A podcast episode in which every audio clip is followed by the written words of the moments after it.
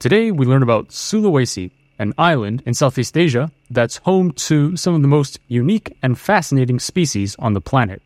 From the bizarre looking babirusa, which looks like a deer mixed with a pig, to the maleo bird, which lays eggs in volcanic sand, Sulawesi is definitely a treasure trove of just incredible creatures.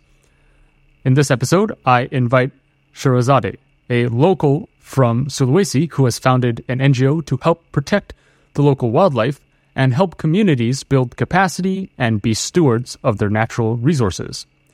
Let's jump right in. Welcome to the EcoChat podcast. In each episode, we chat with experts in conservation, animal welfare, sustainability, or environmental science to learn how you and I can make a difference for the planet. Sit back, relax, and enjoy the show. Hey, Shera, how's it going? Hey, Sam, it's great. So, we're going to learn about Sulawesi today. And I personally, I've heard of Sulawesi, but I don't really know much about it. So, can you start off by introducing us to Sulawesi? Mm-hmm. So, Sulawesi is one of the 17,000 islands in a country called Indonesia. And for those who may not know about Indonesia, so Indonesia is part of Southeast Asia.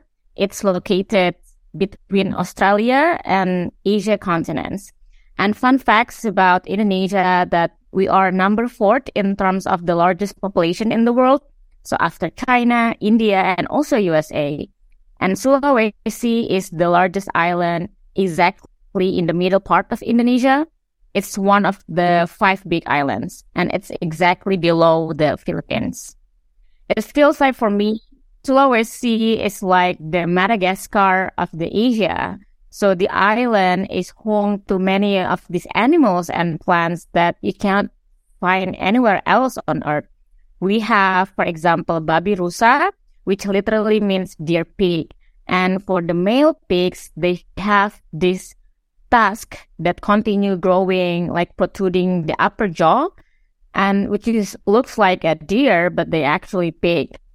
Yeah, for those of you on YouTube, I'm going to share some photos of what a babirusa looks like, but it's basically a pig, but with a lot of tusks and horns on its face.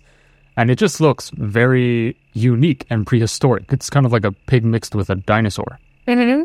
So, babirusa is endemic oh, to Sulawesi. Endemic meanings that, yeah, it can only be found in Sulawesi. And it lives in the tropical rainforest. And what fascinating about it, it really likes going to a salt lake or a mud flat within the forest. So they look like a, a buffalo that just playing around in the muds, but also lick the minerals around the salt lakes. Interesting. Any other unique or iconic species besides the babirusa? Oh yeah, Sulawesi also has maleo bird, or in the scientific world we call it macrocephalon maleo. And macro means big and cephalon means head. It literally shows, or it literally suggests that maleo bird has this giant bulb on top of uh, their head, and they look like a chicken, but in a in a forest. They will go in pair from mountains to beach locations or in an area where there is a hydro hydrothermals.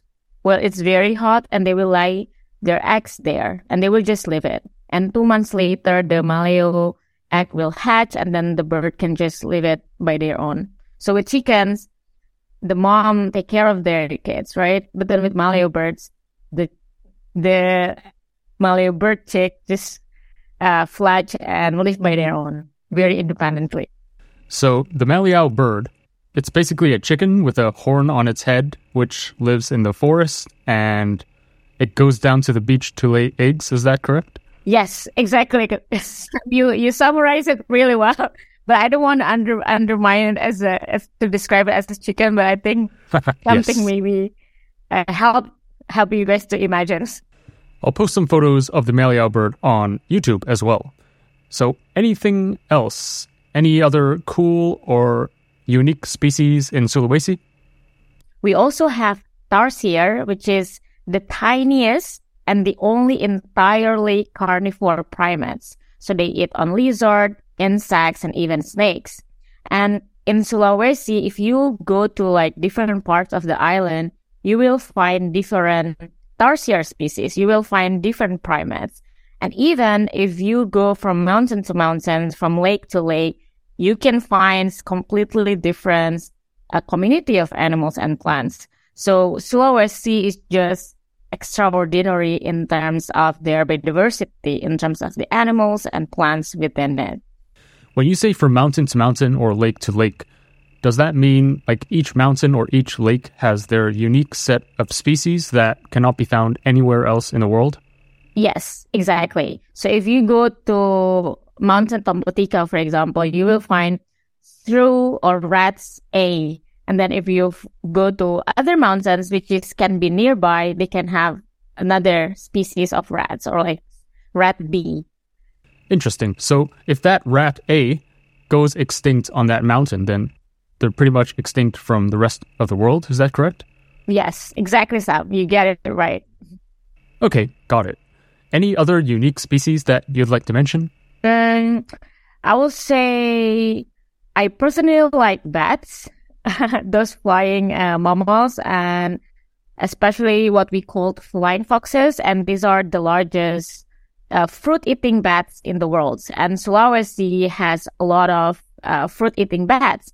And for me, it's fascinating because we have the bats that can only be found in Sulawesi. And within Sulawesi itself, we have tiny, tiny islands in front of the mainland. And on that tiny island, for example, we have Talaud flying foxes, which is a bat species that can only be found on those island only.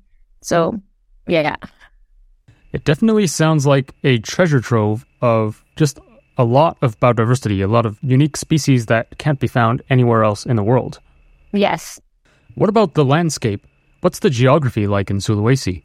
Yes, Sulawesi has such a diverse landscape. For example, if I take an, uh, locations within the central Sulawesi, we have tropical rainforest, but we also have a tropical savanna. So in tropical savanna, it's very dry and very hot. It looks like savanna in Africa, but there are trees over there. And, but we also have cactus. It's something that if you go there, you won't believe that you are in the tropical areas because how dry and how hot it is. And then not so far from that, we have a tropical rainforest, as you can imagine. And then after that, we have, uh, beautiful oceans, of course, the sea, seagrass, and then we're also well known to be part of the coral triangle, meaning that we have such a high diversity of corals in our oceans and just exceptional biodiversity in terms of marine life. So we have that expanse of huge diversity in the terrestrial system or in the land system and also in the uh, marine and even freshwater system. Sounds like a very rich and diverse landscape.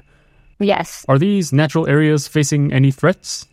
Yeah, so I, I think for the Sulawesi biodiversity face different type of threats. Sam, uh, for example, for the past uh, 20 to 30 years, we have lost almost 20% of our forest cover and it's mainly due to expansions of agricultural lands and also for mining, mining for gold and mining for nickel.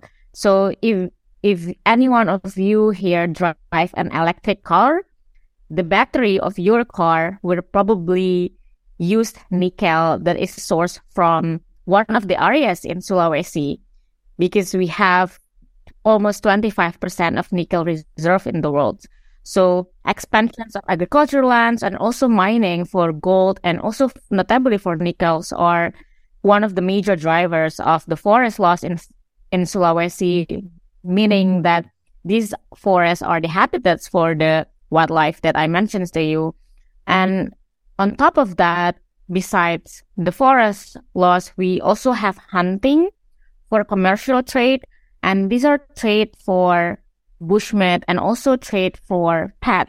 So hunting and forest loss are kind of the biggest main threat for the mammal species on Sulawesi. Oh, interesting. So if you have an electric car, then your battery, at least the nickel component, could likely come from Sulawesi. Yeah, the, of of the record, Sam, there was there's this uh, new uh, news actually and coverage that shows many of the nickel com- nickel mining company in Indonesia are owned by Chinese companies, and this Chinese company that supply the battery for a lot of electric vehicles worldwide, including Tesla. If you have a, if you drive an electric car, there's a high chance that your battery source nickel from one of the areas in Sulawesi. So you mentioned mining and agriculture are the two main drivers of forest loss in Sulawesi. Mm-hmm. So we covered mining, that's mostly for nickel. What about for agriculture? What are the main crops that are produced in Sulawesi? Yeah, so it's very different landscape, uh, Sam. If you compare to Kalimantan and Sumatra, the agricultural lands is expansions or that the conversions is driven by oil palm expansions, for example. But in Sulawesi, it's kind of different across the landscape. And given the fact that we have a very steep terrain, so it's very hard to find that large expanse of land for a large scale monoculture. But in West Sulawesi, for example, we do have oil palm, but in many parts of Sulawesi, these agricultural expansions is for uh, cocoa, for coffee, for uh, coconut, for corns. So something more that are commonly recognized as the drivers of agricultural uh, expansions in the forest. So it's way more diverse. All right, let's transition into your conservation work in Sulawesi next. But before that, I just wanted to, first of all, understand your story and why you chose to focus on Sulawesi.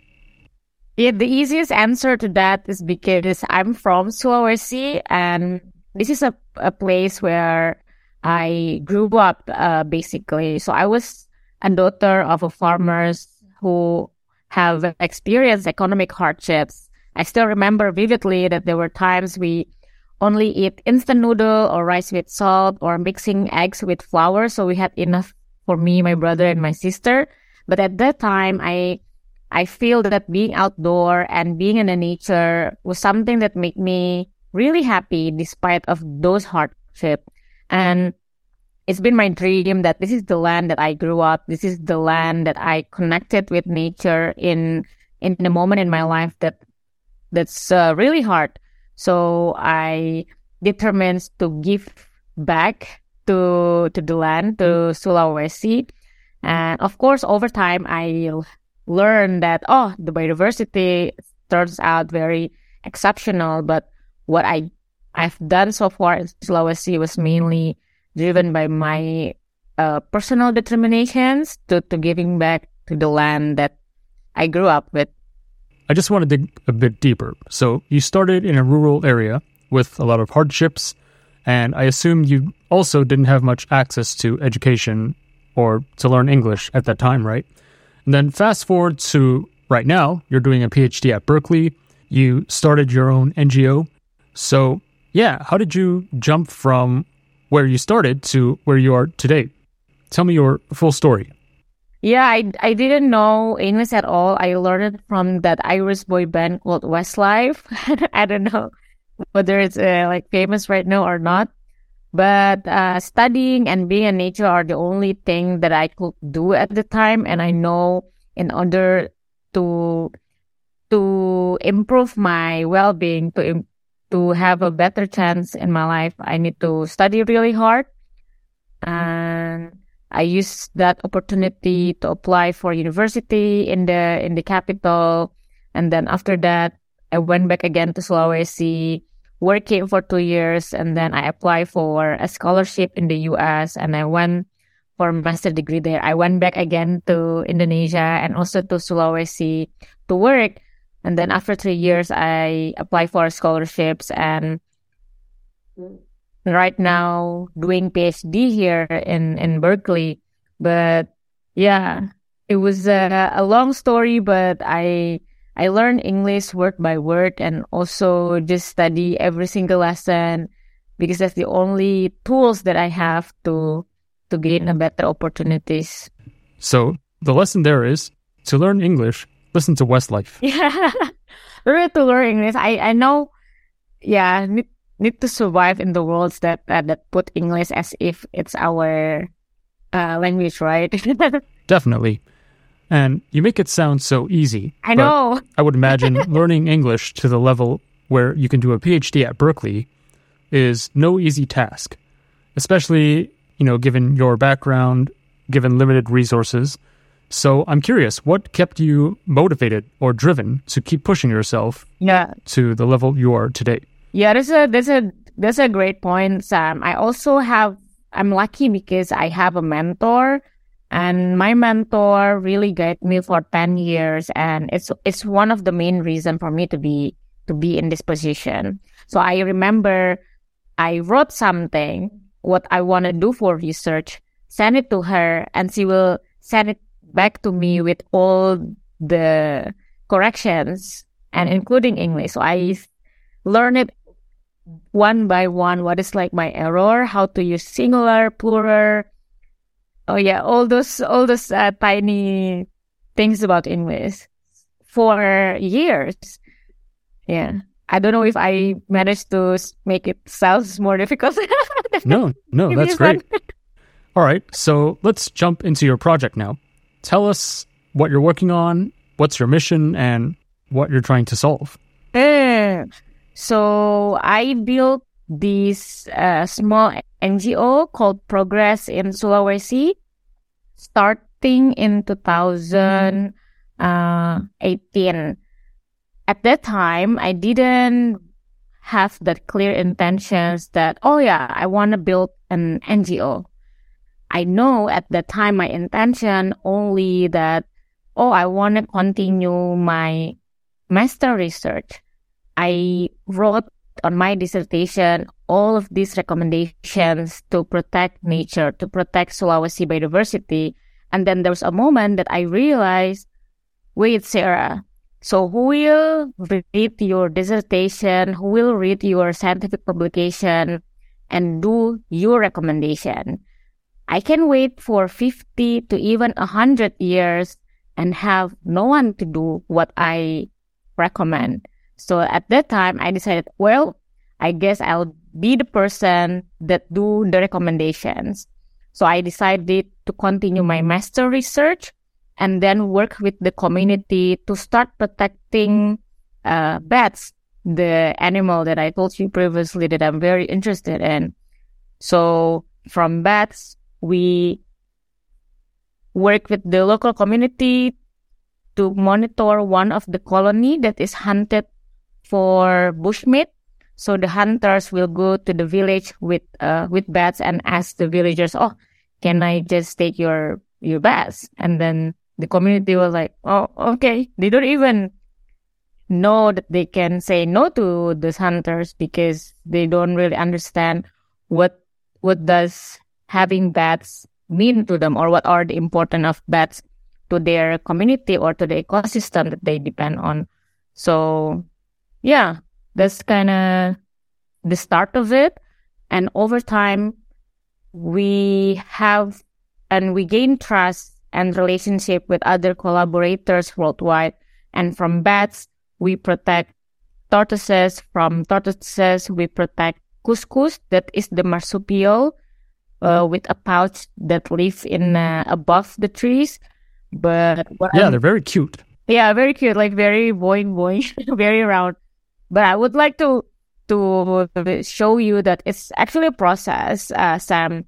Like I know that from the beginning, I want to give back to protect nature in Sulawesi, or I want to give back to the community where I grew up with.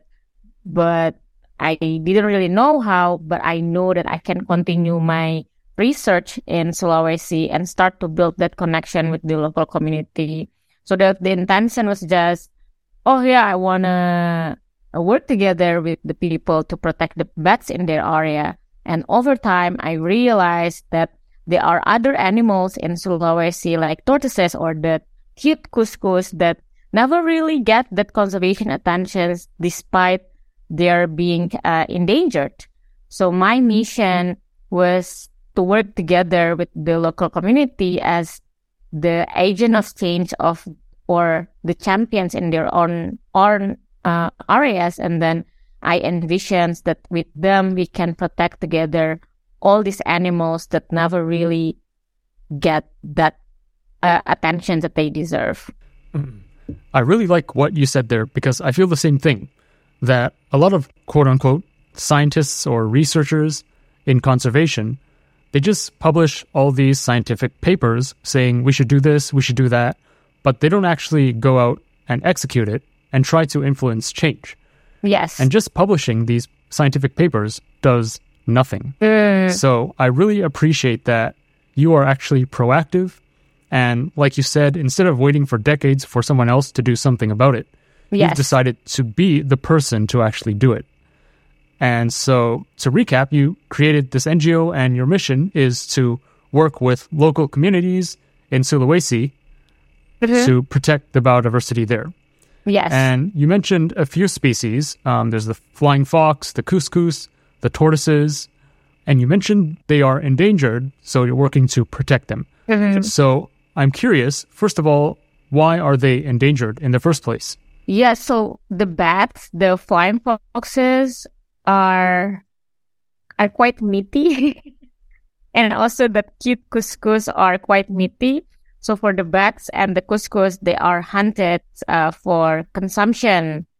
Uh, for bats in particular, they are hunted for a commercial trade, for commercial bushmeat markets in the north. And for the tortoises, they are hunted for being a, a pet because they're also really cute. Those tortoises, they have uh, black and yellow on their shells. So they're traded uh, for for pet in Sulawesi and also to outside Sulawesi. So hunting is kind of the major threat for all of these animals. And on top of that, there is the forest loss and also mangrove loss for bats that crippled their habitats. But mainly, we work on the hunting issues for these animals. So, excessive hunting and poaching for the bushmeat and the pet trade industry are significant threats to these endangered species that you mentioned, right? So, walk us through how you worked with the local communities to educate them on being more sustainable or more aware of the value of the natural resources that they have. Yeah, I, I think that this is a great question, Sam. So, uh, so we combine what I call science-based and community-based approach in conservation. So I work together with uh, my collaborator, Mbak Anim. I'm more in the nerd side, in the scientific part, and then she's more in the community part. So first, I train the local youth or the young generation in the village to do the bat monitoring works together with me. And at the same time, I also engage with the local fishermen that will go to the bat uh, place with me because this bat island is actually located one hour by a small boat from the nearby village.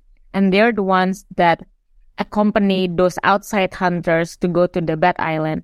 So what I do is that I engage the local youth in the village and also the fishermen to be a part of our ongoing works.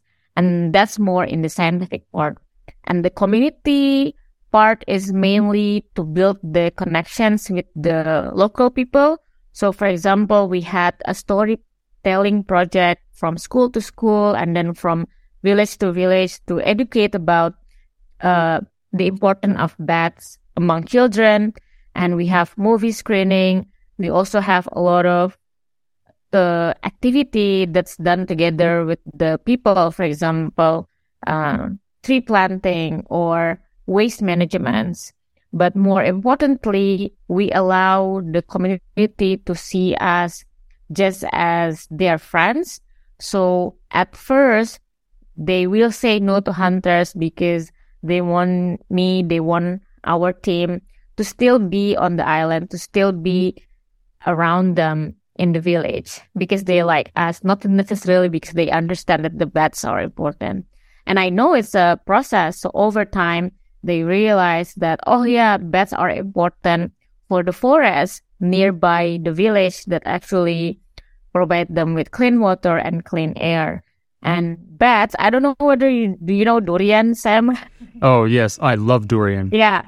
So bat uh, or the flying foxes are important durian pollinators, and durian is one of the most beloved fruits in Sulawesi in Indonesia or in Southeast Asia. It's also part of the conversations to in to increase and build that intrinsic appreciations toward uh, the bats. So it's kind of a process for five years in a way together with the community to understand the bat populations, to understand the service, but at the same time is to build connections, trust and relationship with the people, which I think is key for that uh, more sustainable and everlasting uh, conservation programs. Well, I'm sure you understand that it's really hard to change a person's perspective or mindset, let alone a whole community. So I was wondering if you have any tips on how to do this, or what was the main thing that helped you transform these communities and actually encourage them to act on what you're educating them to do? Mm, I think me and Mbak Anim and our team don't really try to change people's mind. We try to connect with their heart. And that's kind of the points of our approach because when we are connected by heart, we can easily understand each other's minds and probably affect each other's mind. So for for us, I don't want to say it sound like cheesy, Sam, but it's truly is it's not like we do education, we do storytelling, we do all these community engagement activities. It's not necessarily to to educate and to change people's minds, but most notably is to first connect from heart to heart. And then it will open up to have a more thoughtful conversation in how bats can be important to us. So that's kind of our tips and our way. I'm just trying to understand the details a bit more and dig deeper. So, you mentioned that connecting with people heart to heart mm. is a powerful way. So, what exactly does that mean? I mean, let's say I'm like the, the village chief, or I'm a classroom of students, and your goal is to connect with me heart to heart and show me the value of flying foxes, for example. How exactly would you do that? Yeah, this is a, a great point. The easiest thing is that I will, I stay in the village. Yeah, I will just stay, uh, in the house in that, in your village and I will interact you daily and we're going to start from that. When I started this, Sam, I live on that island where all the bats are. And then the local community are very surprised and think I'm a crazy woman. because that island doesn't have a people because they have millions of mosquitoes. So people don't want to live on the island. So when they realize that there's this small girl living on the island for weeks and then keep going back for months, they become so curious about it. And then from curiosity, they become uh, kind of respectful in a way. Oh, what is this about bats that make this little girl wanna live on that island with millions of mosquito? How she could sacrifice her life just to understand those bats. So from that curiosity, they start to open up and that's the moment that I can have more conversations with them on bats and also about their daily life. I can tell them about, oh yeah, I study. This is, this is why I like bats. And then they will also tell me about what they do in their life. Oh, I fish. I go to the forest to harvest something or yeah, it's starting with a more conversations. Sam. It's not really that mechanistic process. It's more that this fluid, very reflective experience in a way try to understand each other. So yeah, live in with live live with the people. This may be the the straight answer. Got it. So you started this NGO, and now you're working with these local communities, and you're living with these local communities and trying mm-hmm. to connect to the people heart to heart to educate them on the value of these endangered species or any other natural resources that they have. What would be the ideal outcome that you would like to see from this?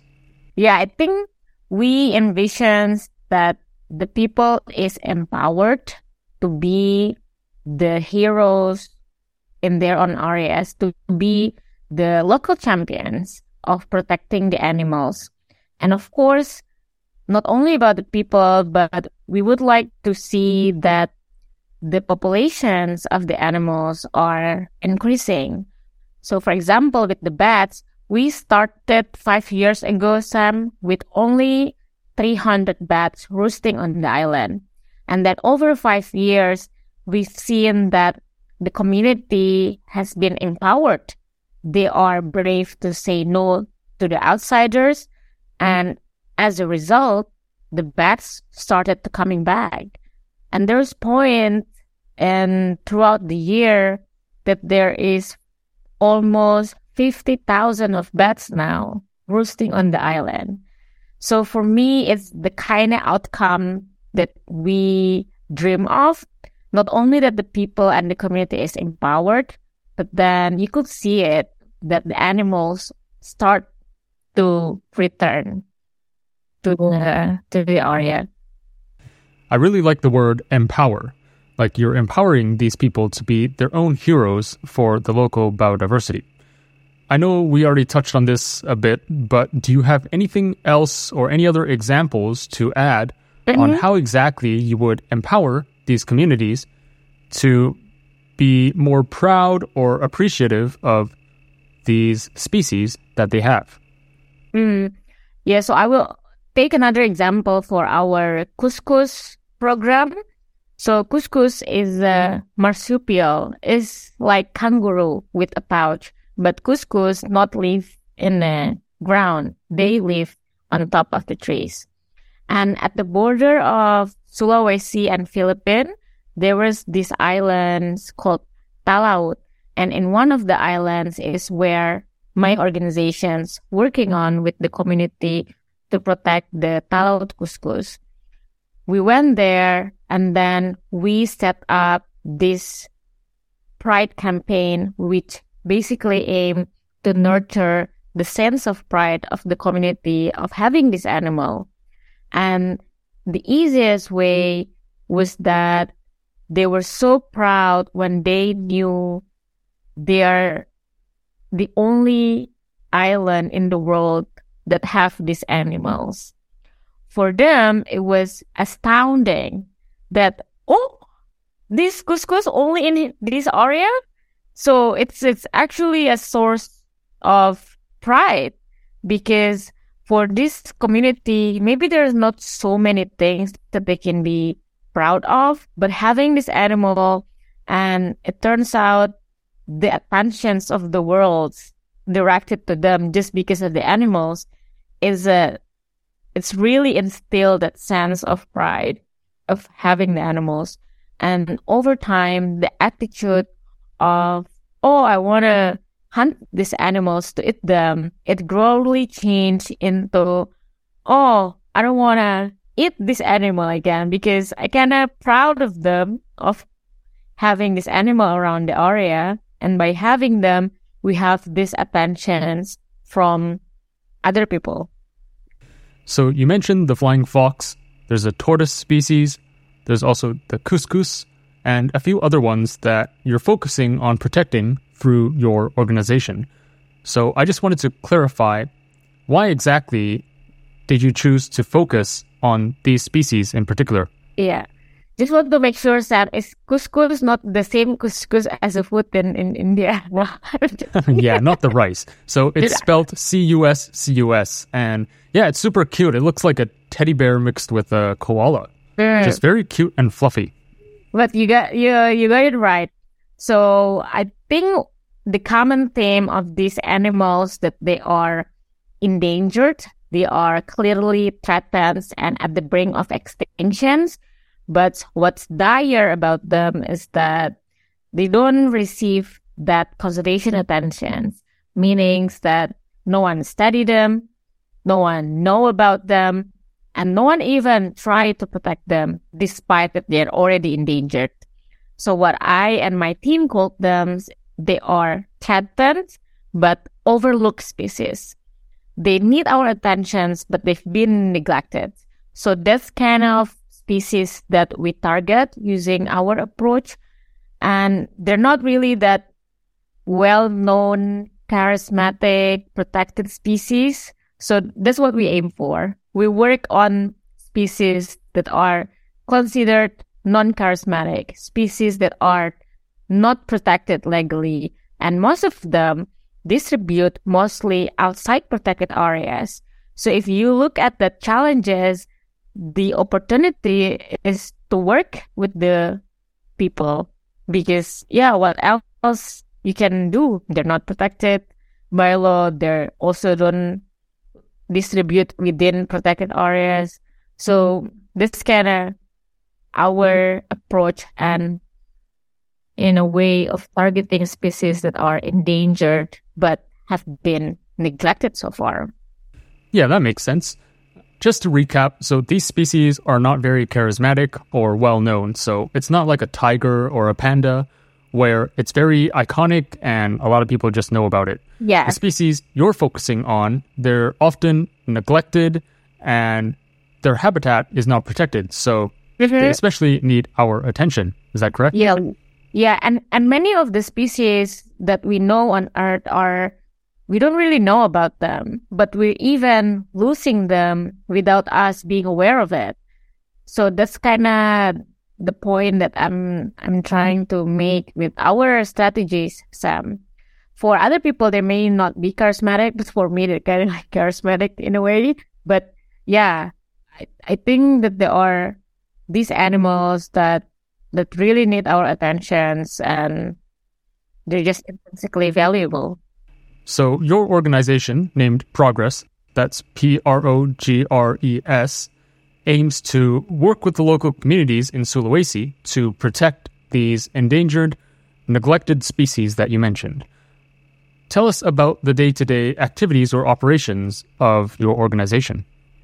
Yes, uh, Sam. Uh, so we're like a conservation organization that is expected to work on animals a lot. So we, we do a lot of research in regards to wildlife. But to be honest, 80% of our funding and 80% of our activities involving people. So we invest and comprise our activities in relate to capacity building and relates to outreach and storytelling project. And a lot of about it are the community engagement activities. And I think this is uh, important to highlight because we we don't necessarily focus only on the animals, but we mostly care about the people. And the aim is to build that such a intrinsic appreciations and also motivations to protect nature and animals. And many of the activities are, of course, related to the to the people. Yeah, I really like what you said there. Just from my conversations with other people in, you know, frontline conservation efforts, it's really only like 10 to 20% science. And the rest of it is working with people and getting them just intrinsically involved or motivated and building capacity. Yeah, for capacity building, we work together a lot with the young generations. So enhancing their capacity in terms of research or even as simple as what does conservation entail? What does it mean?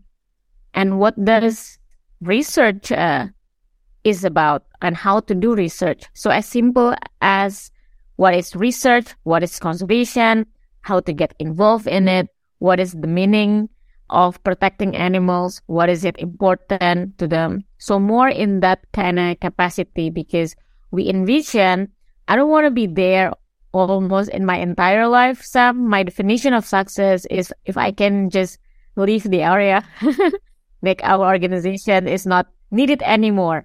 And I want to see these young generations that are involved in our capacity building and our conservation activities are the one that they will run and even lead that conservation program in their own areas. So that's an example of the capacity building activities. What's your definition of a successful, sustainable community where your organization is not needed anymore? For me, it's the, I know that, for example, my approach and our organization still have a lot of homework as um, in, in terms of helping directly in the welfare of the people in terms of the social and economic aspect. But for me, that the sustainable part would be the community can exercise, can still have their livelihood, but think about and consider about nature. For example, they do fishing and then because they understand about the importance of nature, they will do, they will have fishing practices that will not use bombing that will destruct the coral reef, for mm-hmm. example. So for me, that, that success is reflected in a way community do their livelihood in a sustainable way. So if they do fishing, they will do it in a sustainable way, not using bombing, not using the poison. And if they do farming, they will do it in the proper locations. They will not expand it further and further inside the tropical rainforest. So I think the embodiments of that understanding of nature and animals are reflected in their uh, way of living. So here's a theoretical question. Money and greed are very powerful drivers of action. So you mentioned, for example, nickel mining and agriculture are two of the biggest industries in Sulawesi. So let's say a nickel mining company arrives at a local village um, and proposes to develop their area into a nickel mine for XYZ amount of compensation. And this sum of money or whatever benefits they propose is is huge to these villagers. Of course, it's quite irresistible to them. Mm. So my question is, how do you empower these people to think critically and actually weigh out the value of their natural resources versus the value of this development of this nickel mine, which is often a one-time thing and it's not sustainable long term, but they will have immediate benefits. How do you get them to critically weigh this out? Yep. It's a very, very difficult question. for, for me, Sam, I, I don't against that, that some sort of development, but I against the way it's, it's being undertaken. Yeah. For example, like, yeah, this is very hard for me to to conceptualize it, Sam. Yeah, because for example, I I'm not the ones that against nickel mining if it's something that is very necessary. Like I don't mind with it. But what I disagree is that the process of doing it. For example, if they open nickel mining, they have this environmental impact assessment. Do they do it right? The environmental impact assessment, do they really do the public consultation with the local community? Do the local community get that enough incentive? Not only in re- in regards to money, but also in regards to like impact, present impact and future impacts. many there's the study on in Morowali where the fishermen are impacted by the tailing from the mining. The mining they couldn't do fishing anymore as part of their livelihood. So for me, that development or like nickel mining stuff is something inevitable in the current context, but we can work together in a way improving how it's being practiced. Yeah, often these development projects that come from foreign corporations, they don't even consult or compensate the local people adequately. Yeah. And these projects are often just a one time thing that cripples their natural resources and yeah. it's not sustainable long term. Like, you can't reverse the impacts once the area has been developed or destroyed. Mm, and my stance stand for that that I'm I'm not against tough development. I'm not I'm not that such a hardcore radical. It's like no, no. But I I think it's just inevitable and what we we can do something to improve in a way how we do our development. It's not something that, oh yeah, I come and this is money, you should agree with that. So, yeah. Yeah, that makes sense. I would imagine there were times when you wanted to give up, like, oh, I'm just one person. How can I empower an entire community? How can I save a species? Or how do I even start an NGO and handle all the legal paperwork, etc.? How do I form a team? So, in those moments when we want to give up, we, we think this task is so difficult, so formidable, what are some tips you would recommend to help keep pushing ourselves towards that goal and not give up? Yeah, I think one tip is to recognize and to remind yourself about the values that you have for example, I value compassion and working with the animals and working with the people just give me that motivations to do what I'm doing. Um, yeah, PhD is hard and then being far away is hard. So I try to still connect. I ask my team to send me picture of the bats. so that that's kind of how I survive it, to stay connected with the cause, even though it's physically far away. I'm I'm trying hard to connect it uh, virtually. Nice, nice. As you mentioned before, science is only a very minor aspect of conservation. The bulk of your work at your NGO is actually interacting with people and effectively communicating with them. So, how did you learn this skill, or how can our listeners learn to just, you know, communicate or interact with people effectively? I think for me, it's just to, to get your out, uh, yourself out there and don't be too in social media a lot. because if you are only in social media a lot, you will, your skill to socialize with people just vanish eventually. Train yourself to be out there, to meet strangers, to engage in cultural activities with diverse people. It really helped uh, to hone your skills in interacting and also connecting with people. And I think I want to add to that your previous question, uh, Sam. The journey to protect animals, to protect nature, or the journey to do what you believe in or what you're passionate about is of course can be a very lonely journey. But what I believe and what make me can get through those hardships is that it's not a single hero works. It's a collective action. So you remember you always have the people that believe in your cause, believe within your passion, so you're not alone. So reach out to people, reach out to people that probably have the same interest with you, the same passion with you, and work on it together. So it's an, a collective actions. Never thinks that it's only you in the world that will that care about this. There are way more people and they are way kinder people than you would expect. 100% agree on that. There's billions of people on this planet, so I'm sure you're not alone in whatever goal you want to achieve. So, yeah, like you said, just get yourself out there, start joining events, start interacting with people who are working towards similar goals or who have similar interests, and you can kind of team up with them or compound each other to keep pushing forward. So, on that note about teaming up, I have a question about starting an NGO.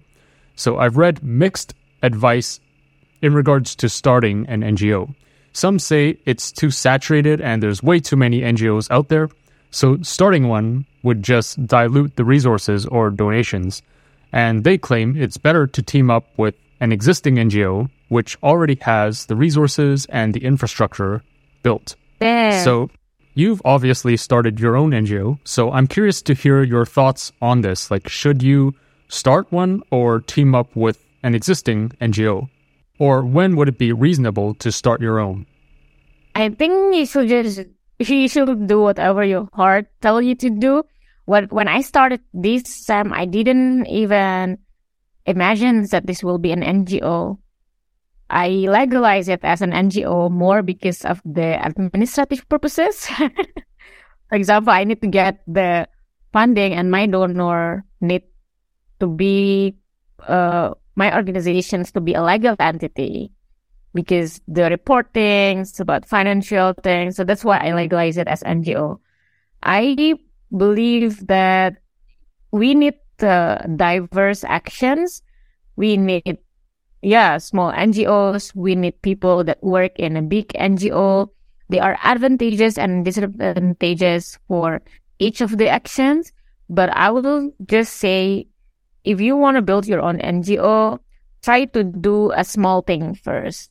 Don't think about that legality of being NGO first. Just tr- just try to do one activity that uh, you're interested in and see over one to two years whether you really need to make it as an NGO.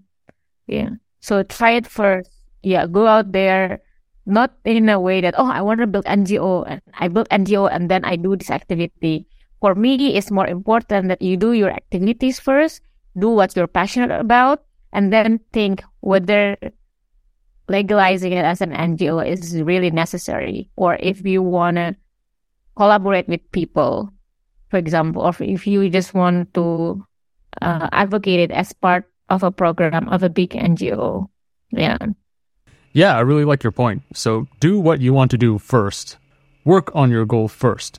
And when the time comes for the need to register it as an NGO due to admin or logistical reasons, that's when you should worry about starting one or not. Yeah.